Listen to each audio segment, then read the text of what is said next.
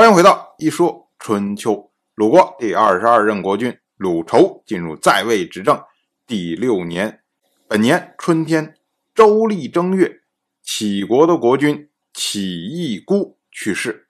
鲁国呢，以同盟的规格前去吊唁，这是符合礼数的。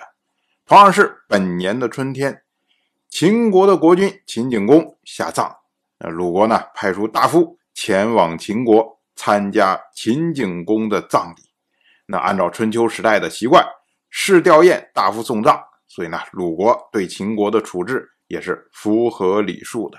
这位秦景公呢，是去年秋天去世，今年春天下葬，算算时间呢，大概应该是按照诸侯五月而葬的规矩来进行的。秦景公在位四十年，他执政的早期。主要是实行的联合楚国对抗晋国的政策。那除了对晋国的骚扰之外，也有战胜晋国的利之战。但是呢，由此也就引发了晋国组织的联军对秦国发动的千言之役。当然，千言之役最终因为晋国内部的纷争，那对秦国并没有造成实质的伤害。等到晋国先君晋州去世之后。那么秦景公呢有意和晋国和解，但是呢连续几次都没有和解成功，最终呢还是借晋楚之间的弭兵之盟和晋国才达成了真正的和解。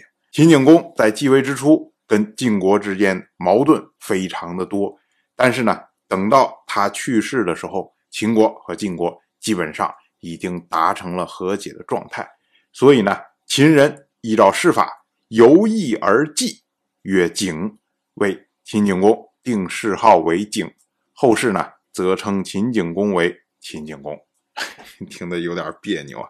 但是这秦景公到底叫什么，的确不太确定，所以呢，只能这么着称呼他。同样是本年的春天，三月，郑人铸鼎，将行书刻在鼎上，以作为国家的常法。所谓行书呢，指的就是刑法的法律条文。那将行书刻在鼎上，这个鼎就被称为刑鼎。那铸造鼎的这件事情就被称为铸刑鼎。我们为什么要把这件事情说的这么清楚呢？就是因为铸刑鼎是中国历史上一个划时代的事件。我们之前讲了很多的春秋人物，他们说了很多的话。他们经常提到“法度”这么两个字，比如说你的行为要合于法度，国君呢要端正法度，哎，类似像这样的，好像说呢，当时有非常多的法律条文，但实际上他们所说的这个法度是不成文的法度，也就是没有落实到文字上的法律，就是任由人说而已。可是呢，在郑人铸造刑鼎之后，中国就有了。第一步的成文法，中国也由此进入到了成文法的社会。那落实到文字上的这些法律，不停的被历朝历代的完善，所以呢，才有了汉律、唐律、大清律，以及今天我们中华人民共和国的法律。当然，在我们看来，铸刑鼎这是一个比较进步的事情，可是，在当时呢，有很多人对这个是有看法的。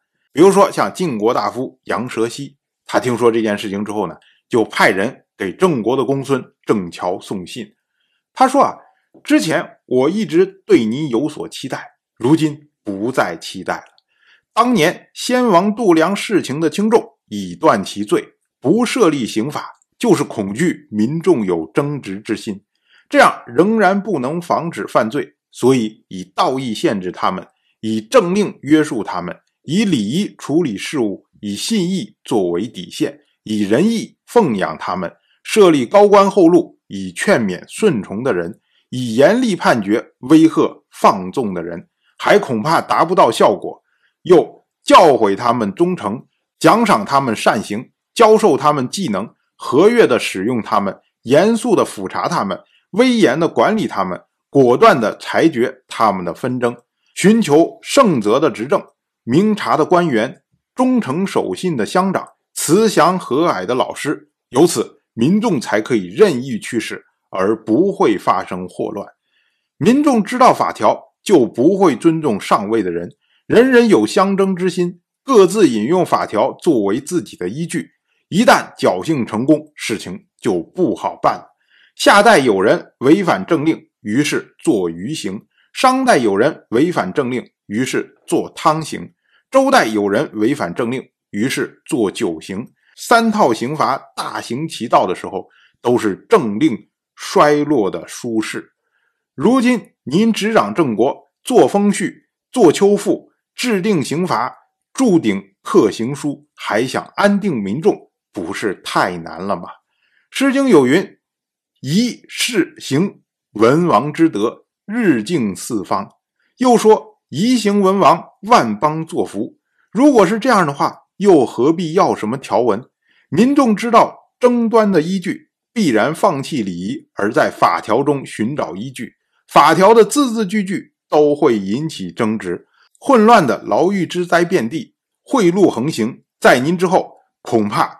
郑国就要败亡了吧？悉听说，国之将亡，必多改制，恐怕说的就是这个吧。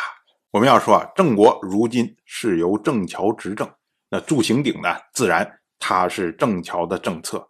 那么杨蛇溪对此有所疑义，于是呢，才给郑桥写了这么长一封信。那他这一封信里面主要讲了几件事情。第一件事情呢，他先讲先进经验。他说：“你看，先王的时候就不设立刑罚呀，他是通过一系列的道德措施，然后教化民众，这样的话呢，使民众既可以被驱使，又不会发生祸乱。所以呢，先王之道，这是最好的一条方式。你正巧，你应该首先先向先王之道学习。其次呢，杨蛇溪又讲到失败的经验。”他说：“正巧，你现在搞的这套，把法律条文明确出来，会有非常多的坏处啊！民众一旦知道了这个法条之后，那么人人都会引用法条中对自己有利的部分，那这个争端不就出来了吗？如果他引用了之后还能成功，那事情更大发了。说古代的时候不是没有人做过刑罚呀，夏代的时候有鱼刑。”所谓鱼，就是大禹治水那个禹，是夏代的始祖。那商代的时候有汤刑，汤就是商汤的汤，那么他是商代的开国之君。周代的时候有九刑，那么三套刑罚老早就有人做过。可是呢，我们看历史经验，我们就知道，做刑罚都是在政令衰落的舒适啊。什么叫舒适？我们说古代排行讲究的是伯仲叔季。那么季氏讲的就是末世，舒氏呢，比季氏稍微靠前一点，就是国家虽然还没有灭亡，但是已经政令混乱，内部一塌糊涂，哎，这个时候叫做舒氏。那杨蛇溪的意思就是说，你看先王的时代不使用刑罚，但是呢，哎，国家治理的非常好。到了舒氏，到这种比较接近末世的这个时代，才会制定法律，照样。搞得一塌糊涂，哎，你正巧你那么聪明的人，你怎么不去学先王的经验？你要去学习这些舒适时代人搞的经验呢？哎，杨舍西是这么个意思。紧接着呢，杨舍西又联系到郑桥，他列举了郑桥最近做的这么几套政策。首先是做封序，所谓封序呢，实际上指的是田地之间的沟渠，也就是以前的时候呢。哎，你的田地跟我的田地之间，可能我们大概一指，哎，就这个土沟就算了，这就是我们分界线就完了。可是呢，到正条时代的时候呢，他用沟渠把它明确出来，这样的话呢，每一家的土地到底在哪儿分界就非常的清楚。可是这样就导致了两家都会对沟渠的位置斤斤计较。哎，为什么你这个沟渠离我这么近呢？把我地方都给挤小了，你要再往你那边推一寸，这不两边就吵起来了？同样的，像做秋赋，做秋赋，我们之前也讲过，秋赋实际上是郑国的地方民兵组织，它需要由每一个居民点来收集税赋，来提供它地方民兵的这些费用。每个地方它的这个居民点大小不一样，然后呢，民兵的数量不一样，重要性也不一样，所以呢，它的这个税赋标准在每个地区都不一样。那这你一旦明确出来你的这个税赋标准，那各地都会看着别人呢，说为什么我们这儿来收税就这么多，他们那儿收税就那么少呢？哎，这不两边又吵起来了吗？如今呢，你住行顶也是这样啊，你把法律条文明确之后，每个人都会取法律条文中对自己有利的，然后呢，都会用对别人不利的来对付别人。那这样的话，两边不又吵起来了吗？你同样一个法律条文，然后每个人理解都不一样。那我拿这个法律条文来跳你的时候，你就不愿意。所以呢，杨蛇溪的意思就是说，你郑桥最近做了这一系列的举动，不是在团结大家，而是在分裂大家、撕裂大家，让大家去对立。你这样的话，你还想要安定民众，你想把郑国治理好，怎么可能呢？哎，所以他这段是讲的郑桥。你的实际困境就是你这些政策给你造成了困境，然后接着呢，他又引用了两句诗，前一句呢是“一世行，文王之德，日敬四方”，这个是出自《诗经·周颂·我将》，意思呢就是一世行皆用文王的法典，然后可以安定四方。又引用“宜行文王，万邦作福”，这个是出自《大雅·文王》。意思呢，就是宜行效法文王，万邦皆敬服。杨蛇溪他引用这两句诗的意思，就是说，我们所有的体制，我们只要用我们的传统，我们去效法文王当时的做法，或者说文王当时的做法延续下来到我们现在，那我们就按着做就可以了。我们没有必要特别去改变传统。那我们。又何必要搞什么条文呢？何必要明确出来让大家去吵呢？所以这个呢，他是讲说你邓桥筑刑鼎这件事情没有必要性，不是非用做的。你干嘛？你做出来以后让自己落入困境呢？那最后呢，杨蛇溪又讲说你不听我的，你非要去住刑鼎，那么会产生恶果，就是民众知道争端的依据，所以呢，哎，每一个人。都会用法律的条文来对付别人，让自己有利。法条上的字字句句都会引发争执，由此呢，就是国家就会出现混乱的牢狱之灾，出现贿赂横行。为什么呢？就是说啊，当我想要对付你的时候，那么我就从法律中找出来能够入你于罪的这些条文，然后来罗织罪名给你，就把你关起来了。你没有罪，可是我想办法给你搞出来罪。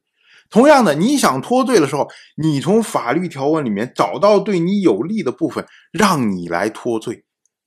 那这样的话，本来这个刑罚是用来惩罚有罪的人的，最后就导致说没有罪的人要去坐牢，有罪的人反而不需要坐牢。所以这就是混乱的牢狱之灾。那你大家都用刑罚的时候，谁来做裁决呢？当然就是有权利的人来做裁决。那有权利的人靠什么来裁决呢？就是谁贿赂我多，我就倾向于谁来裁决嘛。因为你这个法律条文，我也可以对你有利，也可以对他有利。那谁给我钱多，我不就朝着谁的方向去裁决吗？所以这样就会导致贿赂横行。那你这样的话，国家内部混乱，然后这个司法体系也是乱七八糟，大家都靠贿赂为生，你郑国。能不败亡吗？所以呢，最后杨蛇溪给出来结论说：“国之将亡，必多改之啊！就是你郑桥啊，你这么着改法，改来改去，你会把郑国给搞垮的。所以呢，我以前认为你是一个贤明的人，你执政郑国，我对你有非常多的期望。如今呢，我感到非常的失望。哎，整个就是这么个意思。晋国大夫杨蛇溪。”表达了对郑国公孙郑乔的失望。那郑乔呢回信给杨蛇溪说：“如您所言，乔不才，不能惠及子孙。我这是在救当世啊，既不能接受您的命令，又怎么敢忘记您真借的恩惠？”那郑乔他的意思就是说：“你杨蛇溪，你说的对，你说的都是从根本上解决问题，我也承认。”但是我现在面临的是当下的危机，非常的棘手，所以呢，我不得不用非常的手段那你这样式劝诫我，我觉得非常感谢。但是呢，我不能接受你的这个想法，比如说取消铸刑鼎这件事情，这是不可能的。那晋国的另外一位大夫施盖，我们要注意啊，这个施盖不是之前晋国中军元帅那个施盖，那个施盖已经去世了，这个是逝世的一个旁支，也叫做施盖。他评价这件事情说：“大火出现，郑国恐怕要发生火灾了吧？大火还没有出现，就用火铸造刑器，收纳刑律。大火如果象征这个，怎么会？”不发生火灾，我们说啊，按照春秋时代的习惯，就是大火星，也就是二十八星宿中的新宿出现在中天的时候，这时候用火才比较安全。可是呢，大火出现是在周历的五月，那如今呢才刚三月，郑国就用火铸造了刑鼎，所以施改会说：“哎，你在不适合用火的时候用火，就意味着你郑国。”要发生火灾了，当然了，这个只是一种说法而已。背后呢，代表施盖也对郑桥铸刑鼎这件事情不看好。关于铸刑鼎这个事情啊，一般的看法会认为说，铸刑鼎之前，贵族把控了法律，那民众呢，因为不知道法律的内容，所以呢，会对贵族比较畏惧。那铸刑鼎之后呢，民众知道了法律条文，所以呢。哎，就可以据法律条文和贵族抗衡，由此呢，就导致了贵族的垮台。那按照这个逻辑去推断呢，郑桥就是进步的，是先进的势力；那杨蛇溪呢，就是退步的保守的势力。我们要说啊，郑桥他作为郑国贵族的一份子，他要把郑国的贵族都给倒台掉吗？显然不是啊。刑鼎铸造出来之后，放在那儿。以春秋时代民众的文化程度来说，根本就跟看天书一样，看不懂的。即使到了战国时代，商鞅变法的时候，想要普及他的法条，还要专门设置法官这个职务，在下面做普法教育。所以郑桥仅仅铸一个刑鼎放在那儿，然后大家就自然知道法条的内容吗？不可能的。所以呢，郑桥铸刑鼎。他是铸给贵族看的，自然也就不存在说最后导致贵族垮台这样的事情了。其实我们可以想一想，我们自己日常的生活中，我们在什么时候需要知道法律的条文的内容？什么时候需要法律？我们正常的衣食住行，正常的社交交往，什么时候需要法律？大多数时候。都不需要法律呀，甚至可能有的朋友终其一生没有读过一条法律的条文，这都是可能的。那我们在做事情的时候，我们怎么能够让自己保持正道呢？不会去触法的？就是通过我们的习惯、我们的传统、我们祖辈父辈的言传身教嘛。那这是什么？这就是礼数啊。所以，我们大多数时候做事依靠的都是礼数，而不是法律。这就是杨蛇溪所讲的“先王治政之道是依据于教化，靠礼数而不制定法条的”这样的一个事情。这在我们今天现实生活中就是这样的。那我们什么时候需要法律呢？哎，就是当我们碰到了。世界观、价值观跟我们不一样的人的时候，这时候一旦出现纠纷，才需要法律。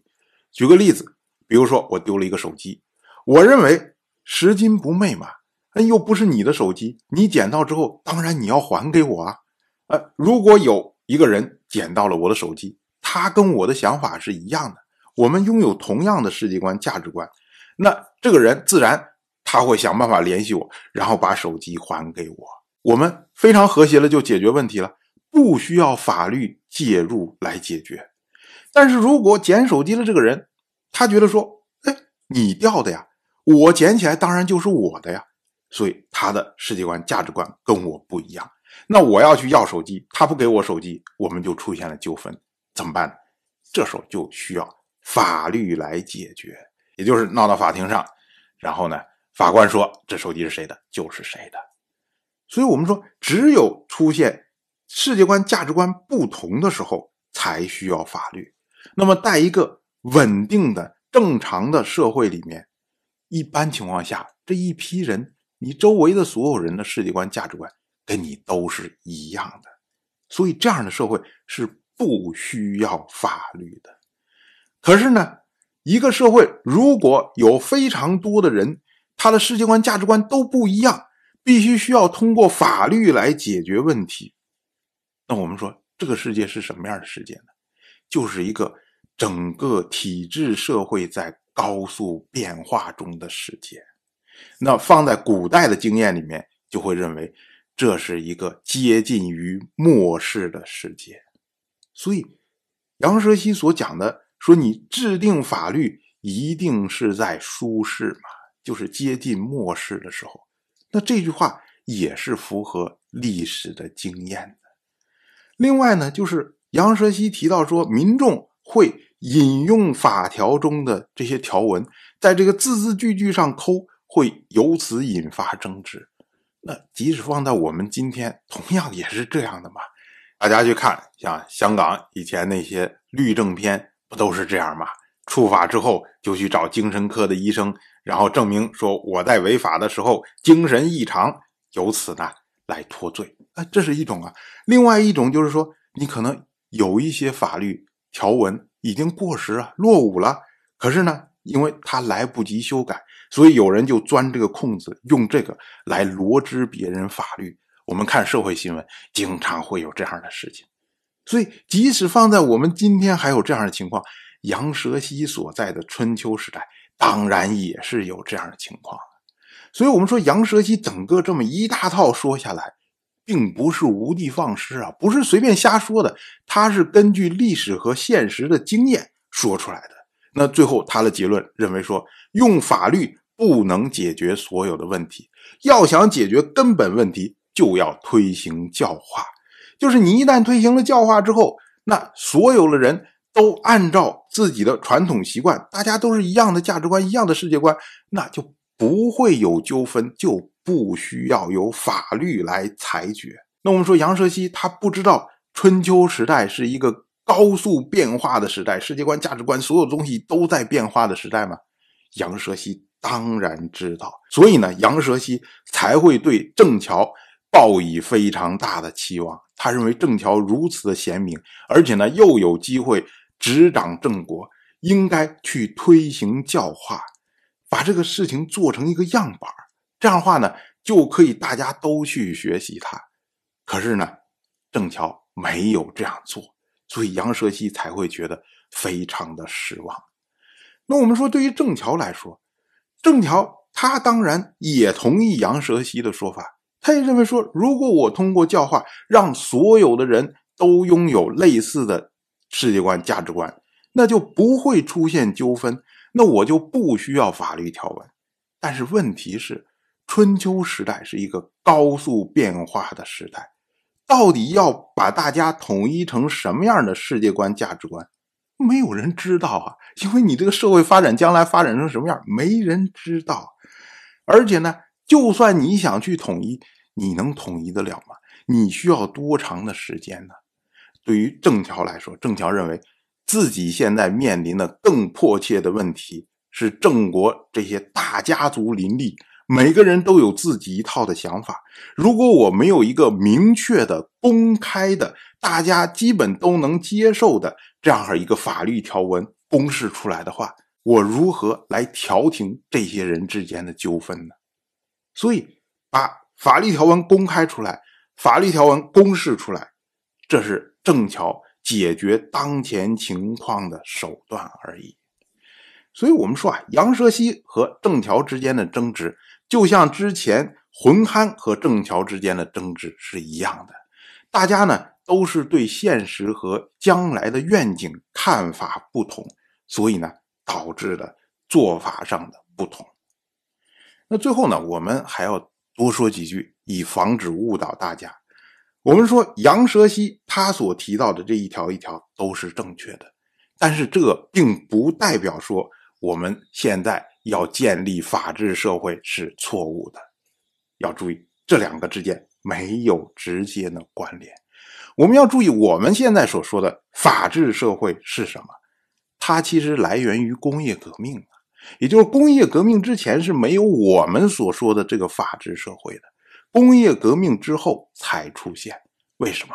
因为工业革命极大的提高了人类的生产效率，使得你的整个社会突然之间加速。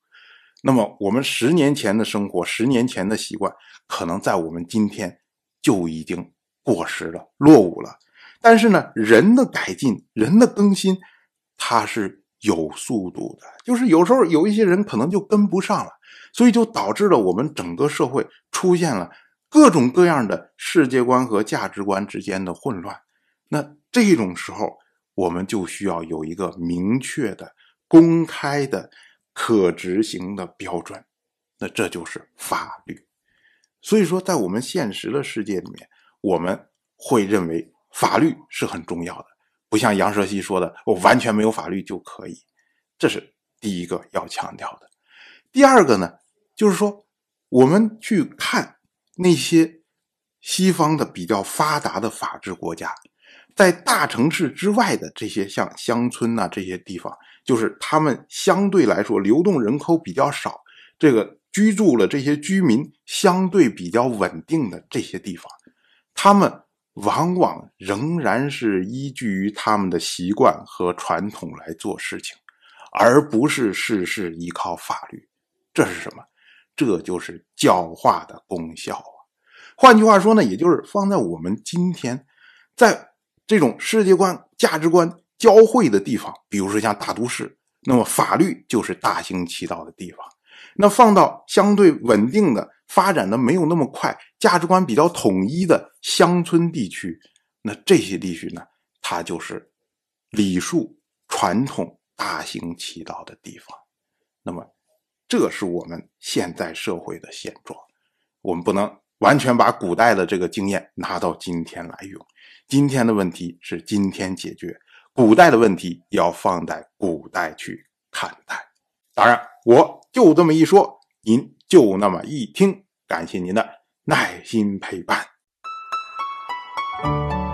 一说春秋的第一本图书《惊泽》已经正式出版，《惊泽》收录了从春秋开篇到郑国国君郑务生去世的春秋故事，加上多篇的番外回声以及年表、人物关系图、春秋经原文等辅助内容，方便大家和音频参照阅读。有兴趣的朋友，快去公众号“一说春秋”看看吧。